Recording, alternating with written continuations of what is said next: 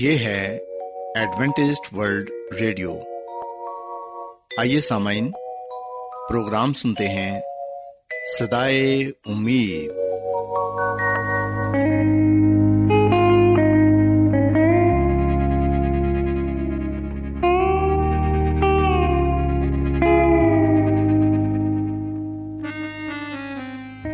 سامعین ستائیس اکتوبر دو ہزار انیس سے ہماری نشریات کی فریکوینسی تبدیل ہو رہی ہے۔ لہذا آپ پروگرام سدائے امید کی نئی فریکوینسی نوٹ فرما لیں۔ پاکستانی ٹائم کے مطابق صبح سات بجے پانچ ہزار نو سو اسی کلو ہرٹس یعنی انچاس میٹر بینڈ پر اور شام سات بجے بارہ ہزار پچیس کلو ہرٹس یعنی پچیس میٹر بینڈ پر اور پھر یہی پروگرام رات نو بجے پندرہ ہزار ایک سو پینسٹھ کلو ہرٹس یعنی انیس میٹر بینڈ پر آپ سن سکتے ہیں۔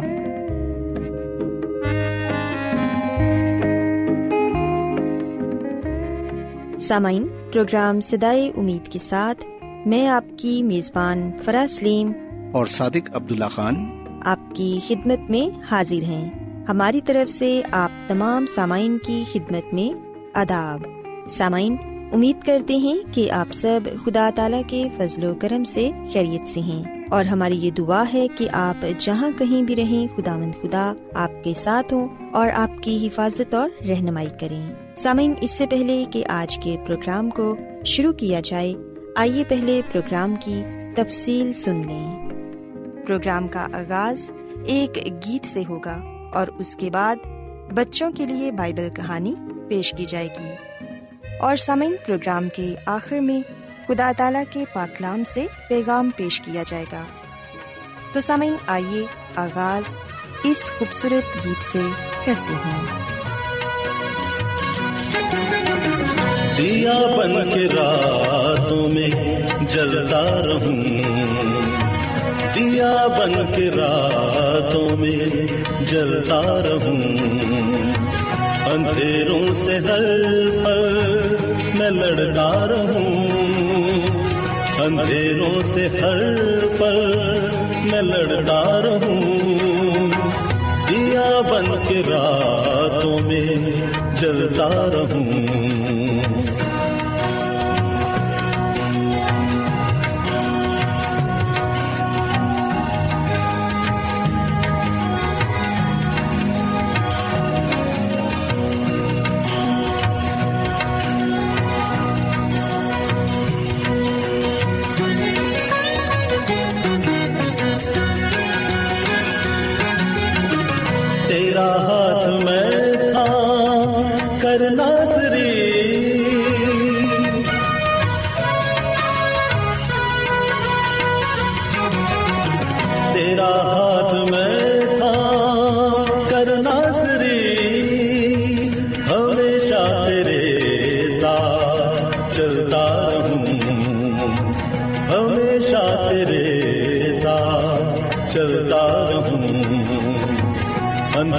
سے ہر پل میں لڑتا رہوں۔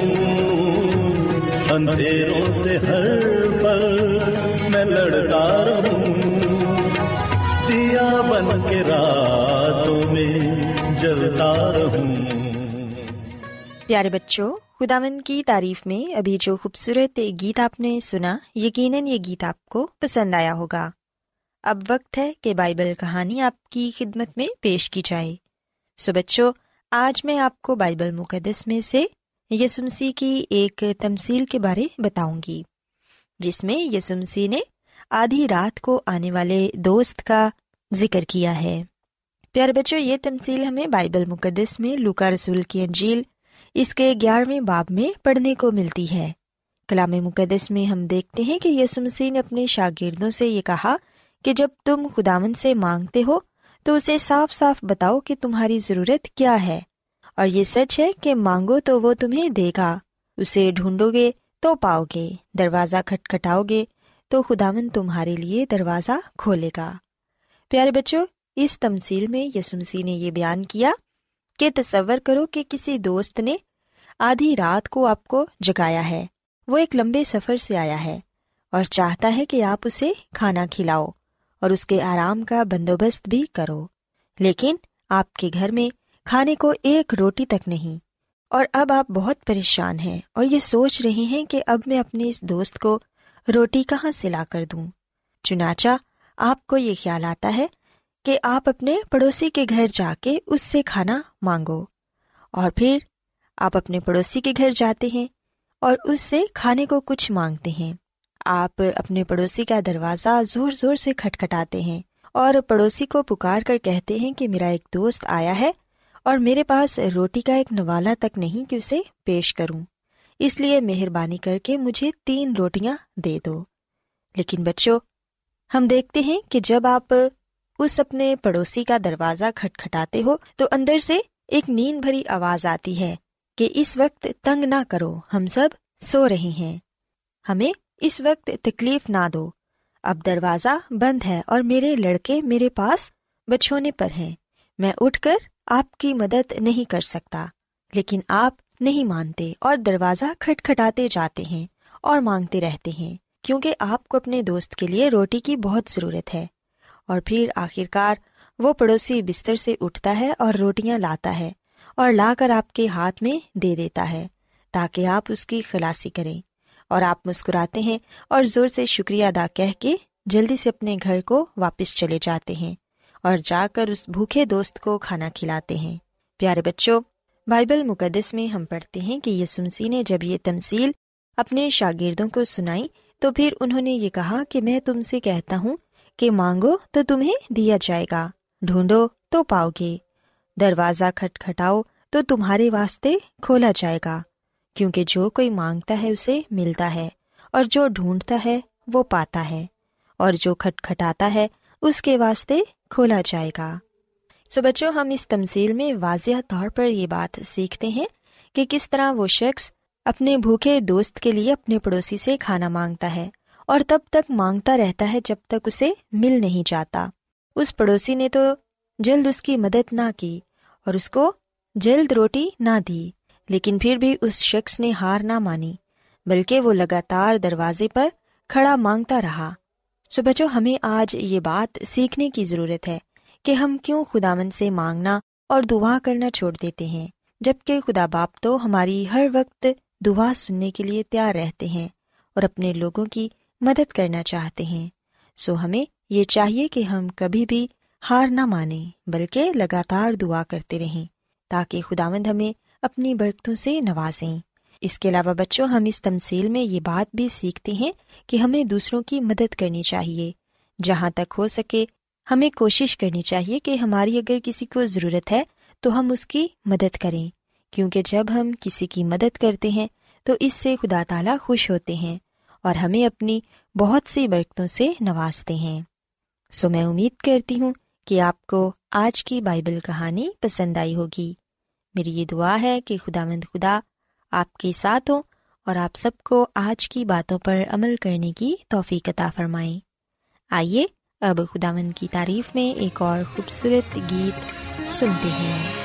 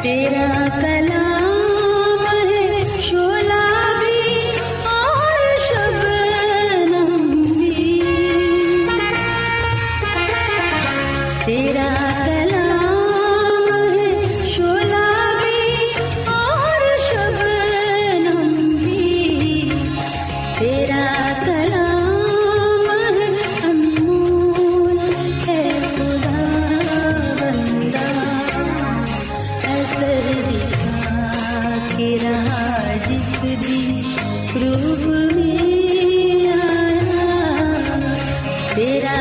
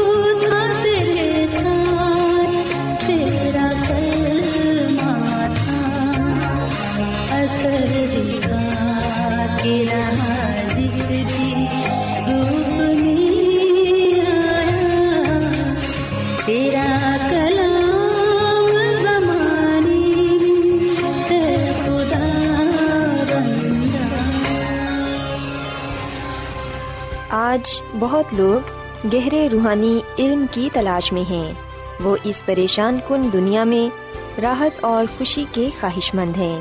اور خوشخبری یہ ہے کہ بائبل مقدس آپ کی زندگی کے مقاصد کو ظاہر کرتی ہے۔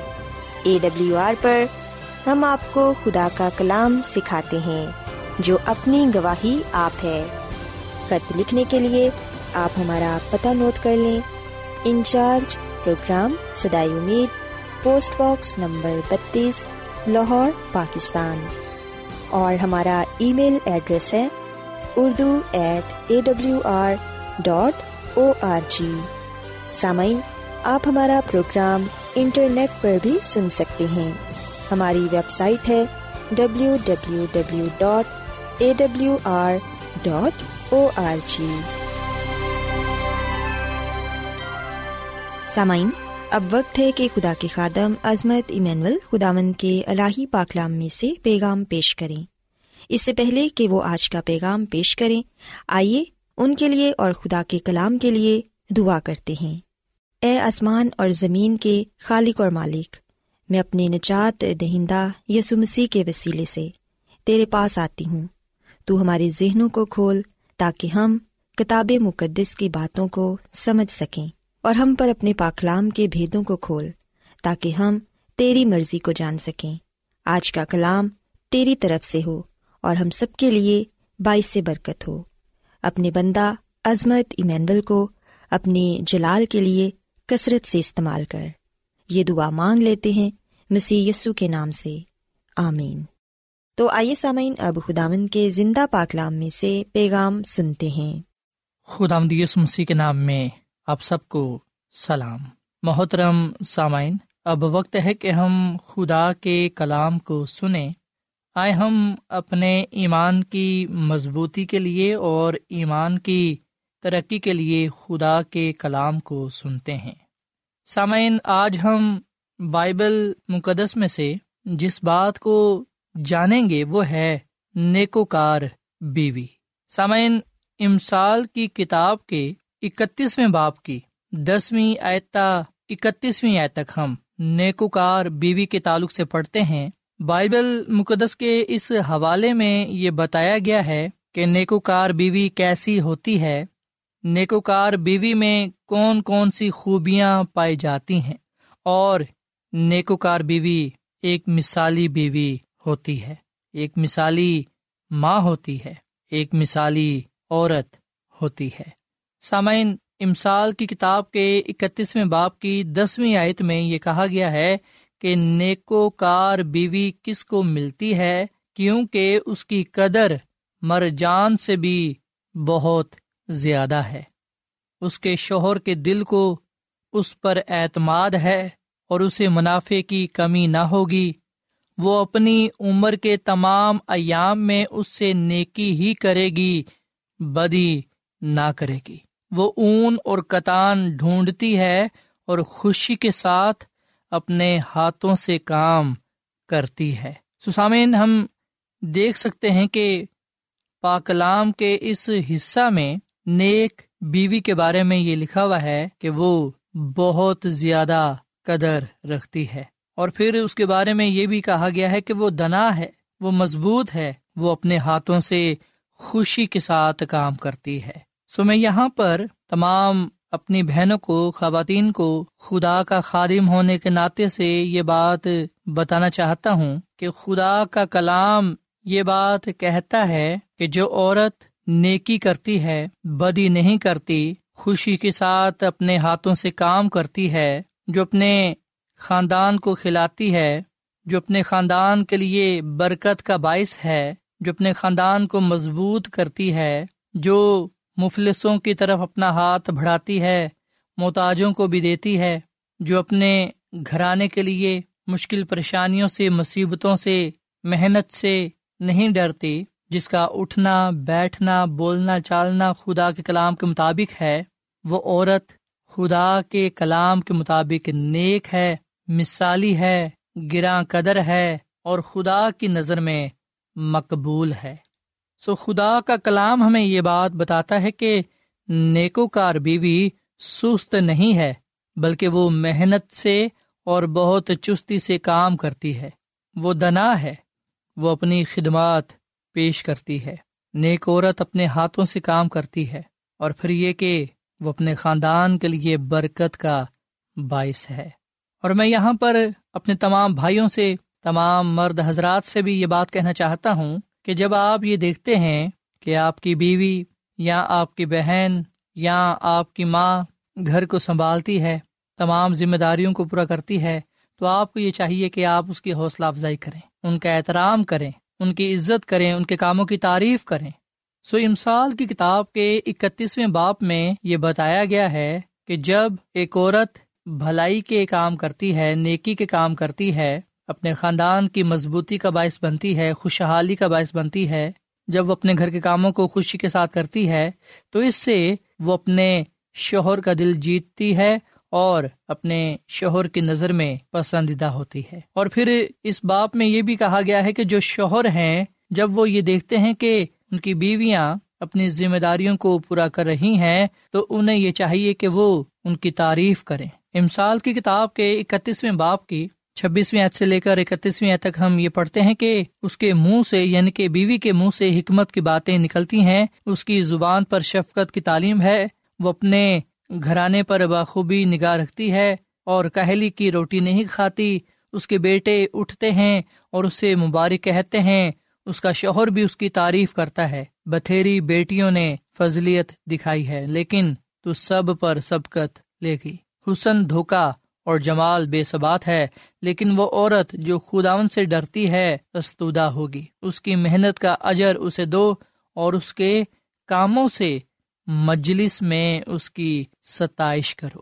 سو یہاں پر یہ بتایا گیا ہے کہ جب ایک عورت حکمت کی باتیں کہتی ہے، حکمت سے کام کرتی ہے، جب وہ حکمت اور دنائی سے زندگی بسر کرتی ہے، تو اس طرح نہ صرف وہ اپنے گھرانے کی بخوبی دیکھ بھال کرتی ہے، بلکہ اس کے ساتھ ساتھ ہم دیکھتے ہیں کہ اس کے بیٹے اسے مبارک کہتے ہیں۔ پھر وہ اس پر فخر کرتے ہیں اور اس کا شوہر بھی پھر اس کی تعریف کرتا ہے۔ اور پھر یہاں پر یہ بھی کہا گیا ہے کہ جو حسن ہے وہ دھوکا ہے، لیکن جو عورت خدا سے ڈرتی ہے وہ مقبول نظر ہے۔ سو حسن سے، خوبصورتی سے خاندان کا دل نہیں جیتا جا سکتا اور نہ ہی خدا کے حضور مقبول ٹھہرا جا سکتا ہے، بلکہ ہم دیکھتے ہیں کہ نیک سیرت سے جس کا دل اچھا ہے، نیک ہے، پاک ہے، جو خدا سے ڈرتی ہے، وہ خدا اور انسان کی نظر میں مقبول ہے۔ سامن خدا کی خادمہ مسز ایلنج جی وائٹ اپنی کتاب شفا کے چشمے، اس کے صفحہ نمبر تین سو اکتیس میں یہ بات لکھتی ہیں کہ عورت کی حقیقی خوبصورتی اس کے اچھے کردار میں ہوتی ہے اور یہ کردار اس کی زندگی اور کاموں سے ظاہر ہوتا ہے۔ خوبصورتی زوال پذیر ہوتی ہے، جبکہ کردار لازوال ہوتا ہے۔ اور پھر امیزنگ ریس اس کی سفر نمبر اکیاسی میں لکھا ہے کہ لوگوں میں عظیم نام قائم کرنا ایسے ہی ہے جیسے کہ ریت پر کچھ لکھنا۔ لیکن بے داغ کردار ہمیشہ تک برقرار رہے گا۔ سسامین، یہ سچ ہے کہ عورت کی حقیقی خوبصورتی اس کے اچھے کردار میں ہوتی ہے۔ اور یہ کردار اس کی زندگی اور اس کے کاموں سے ظاہر ہوتا ہے۔ خوبصورتی زوال پذیر ہے یعنی کہ دن بدن گھٹتی ہے، پر کردار لازوال ہے، جو بڑھتا چلا جاتا ہے۔ سو آج میں اپنی بہنوں کو خدا کے کلام کے مطابق یہ کہنا چاہوں گا کہ آپ خدا کے کلام کو اپنے سامنے رکھ کر ایک مثالی بیوی، ماں اور بہن ثابت ہو سکتی ہیں۔ اور آپ نے اس لیے مثالی بننا ہے تاکہ آپ کی ساری زندگی سے خدا کے نام کو جلال ملے۔ سو خدا کا کلام ہمیں یہ بات بتاتا ہے کہ ایک عورت کی قابلیت اور ذمہ داریوں کے ساتھ وفاداری، عزت و احترام کی نگاہ سے دیکھا جاتا ہے۔ ایک عورت جب بہت محنت سے کام کرتی ہے تو وہ بہت کچھ پاتی ہے۔ سامن خدا کی خادمہ مسز ایلن جی وائٹ اپنی کتاب ایجوکیشن میں اس کے سفر نمبر دو سو سترہ میں لکھتی ہیں کہ ہر بچہ اور نوجوان یہ جانے کہ روزمرہ محنت کو کیسے خدا نے عزت بخشی ہے۔ انہیں پڑھنا چاہیے۔ اس عقل مند عورت کے بارے جس کا ذکر امسال میں کیا گیا ہے۔ سسامین اگر ہم اس بات کو جاننا چاہتے ہیں کہ ہم کیسے روزمرہ کی زندگی میں خدا کے نام کو عزت اور جلال دے سکتے ہیں، اگر کوئی مرد یا عورت، اگر کوئی بھائی یا بہن اس بات کو جاننا چاہتا ہے کہ میں کیسے روزمرہ کی زندگی میں خدا کے نام کو عزت اور جلال دے سکتی ہوں یا دے سکتا ہوں، تو پھر ضرور ہے کہ آپ امسال کی کتاب کے اکتیسویں باپ کا گہرائی کے ساتھ مطالعہ کریں۔ اسے ضرور پڑھیں، کیونکہ بائبل مقدس کا یہ حوالہ ہماری رہنمائی کرتا ہے، ہمیں بتاتا ہے کہ کیسے روزمرہ کی محنت میں، روزمرہ کے کاموں میں خدا کے نام کو عزت و جلال دیا جا سکتا ہے۔ سو میں تمام بہنوں کی حوصلہ افزائی کرنا چاہوں گا اور انہیں یہ بات بتانا چاہوں گا کہ جو کام آپ اپنے خدا کے لیے کرتی ہیں، جو کام آپ اپنے لیے کرتی ہیں، اپنے خاندان کے لیے کرتی ہیں، وہ گراں قدر ہے، وہ مقبول نظر ہے، اور آپ نے ہمیشہ جو بھی کام کرنا ہے جی جان سے کرنا ہے، اور یہ جان کر کرنا ہے کہ آپ نے خدا کے نام کو جلال دینا ہے، آپ نے خدا کے لیے کرنا ہے۔ سو خدا مند آپ کو اس کلام کے وسیلے سے برکت دے، اور ہم سب کو خدا یہ توفیق فرمائے کہ ہم اس کے ساتھ وفادار رہتے ہوئے خدا کے نام کو جلال دیں اور اس کی تعریف و تمجید کریں۔ خدا مد ہمیں اس کلام کے وسیلے سے بڑی برکت دے۔ آمین۔ ایسا من ہم دعا کریں۔ اے زمین اور آسمان کے خدا، ہم تیرا شکر ادا کرتے ہیں۔ تیری تعریف کرتے ہیں، تو جو بھلا خدا ہے، تیری شفقت ابدی ہے، تیرا پیار نرالا ہے۔ اے خدا، آج ہم نے اس بات کو جانا کہ کس طرح ایک نیک عورت بھلائی کے کام کرتے ہوئے اپنے خاندان کے لیے برکت کا باعث بن سکتی ہے اور تیرا نام کو عزت و جلال دے سکتی ہے۔ اے خدا مند میں دعا کرتا ہوں ان تمام بہنوں کے لیے جو اے خدا تیرے ساتھ وفادار ہیں، ان کی کمزوریوں کو، ان کی خامیوں کو، ان کے گناہوں کو معاف فرما، انہیں اپنا زور بخش، ان کے کاموں سے تیرے نام کو جلال ملے۔ اے خدا تو ان کی حفاظت کر، شیطان کے جالوں سے انہیں محفوظ رکھ۔ اے خدا اپنی ان بیٹیوں کی تو خود حفاظت کر، تاکہ یہ تیرے نام کو جلال دیں۔ اے خداوند، ہم سب کو یہ توفیق دے کہ ہم اپنے دلوں میں تیرا ڈر اور خوف رکھیں اور تیرے ہی نام کو جلال دیں۔ اپنے کلام کے وسیلے سے تو ہمیں بڑی برکت دے۔ ہم سب کو اپنے جلال کے لیے استعمال کر، کیونکہ یہ دعا مانگ لیتے ہیں اپنے خدا مسیح کے نام میں۔ آمین۔ سامعین، ستائیس اکتوبر دو ہزار انیس سے ہماری نشریات کی فریکوینسی تبدیل ہو رہی ہے۔ لہذا آپ پروگرام سدائے امید کی نئی فریکوینسی نوٹ فرما لیں۔ پاکستانی ٹائم کے مطابق صبح سات بجے پانچ ہزار نو سو اسی کلو ہرٹس یعنی انچاس میٹر بینڈ پر، اور شام سات بجے بارہ ہزار پچیس کلو ہرٹس یعنی پچیس میٹر بینڈ پر، اور پھر یہی پروگرام رات نو بجے پندرہ ہزار ایک سو پینسٹھ کلو ہرٹس یعنی انیس میٹر بینڈ پر آپ سن سکتے ہیں۔ روزانہ ایڈوینٹسٹ ورلڈ ریڈیو چوبیس گھنٹے کا پروگرام جنوبی ایشیا کے لیے اردو، انگریزی، پنجابی، پشتو، سندھی اور بہت سی زبانوں میں پیش کرتا ہے۔ صحت، متوازن خوراک، تعلیم، خاندانی زندگی اور بائبل مقدس کو سمجھنے کے لیے ایڈوینٹسٹ ورلڈ ریڈیو ضرور سنیے۔ یہ ریڈیو آپ کی فکر کرتا ہے۔ ایڈوینٹسٹ ورلڈ ریڈیو کی جانب سے پروگرام سدائے امید نشر کیا جا رہا تھا۔ امید کرتے ہیں کہ آج کا پروگرام آپ کو پسند آیا ہوگا۔ سامعین ہم چاہتے ہیں کہ آپ اپنے خطوں اور ای میلز کے ذریعے پروگرام کو بہتر بنانے کے لیے ہمیں مفید مشورے دیں اور اپنے اور ساتھیوں کو بھی پروگرام کے بارے بتائیں۔ خط لکھنے کے لیے آپ ہمارا پتہ نوٹ کر لیں۔ انچارج پروگرام سدائے امید پوسٹ باکس نمبر بتیس لاہور پاکستان۔ پتہ ایک مرتبہ پھر سن لیں۔ انچارج پروگرام سدائے امید پوسٹ باکس نمبر بتیس لاہور پاکستان۔ اور سامعین ہمارا ای میل ایڈریس ہے Urdu at A W R dot O R G سامعین آپ ہمارے پروگرام انٹرنیٹ پر بھی سن سکتے ہیں۔ ہماری ویب سائٹ ہے W W W dot A W R dot O R G سامعین کل اسی وقت اور اسی فریکوینسی پر دوبارہ آپ سے ملاقات ہوگی۔ اب اپنی میزبان فرا سلیم اور صادق عبداللہ خان کو اجازت دیں۔ خدا حافظ۔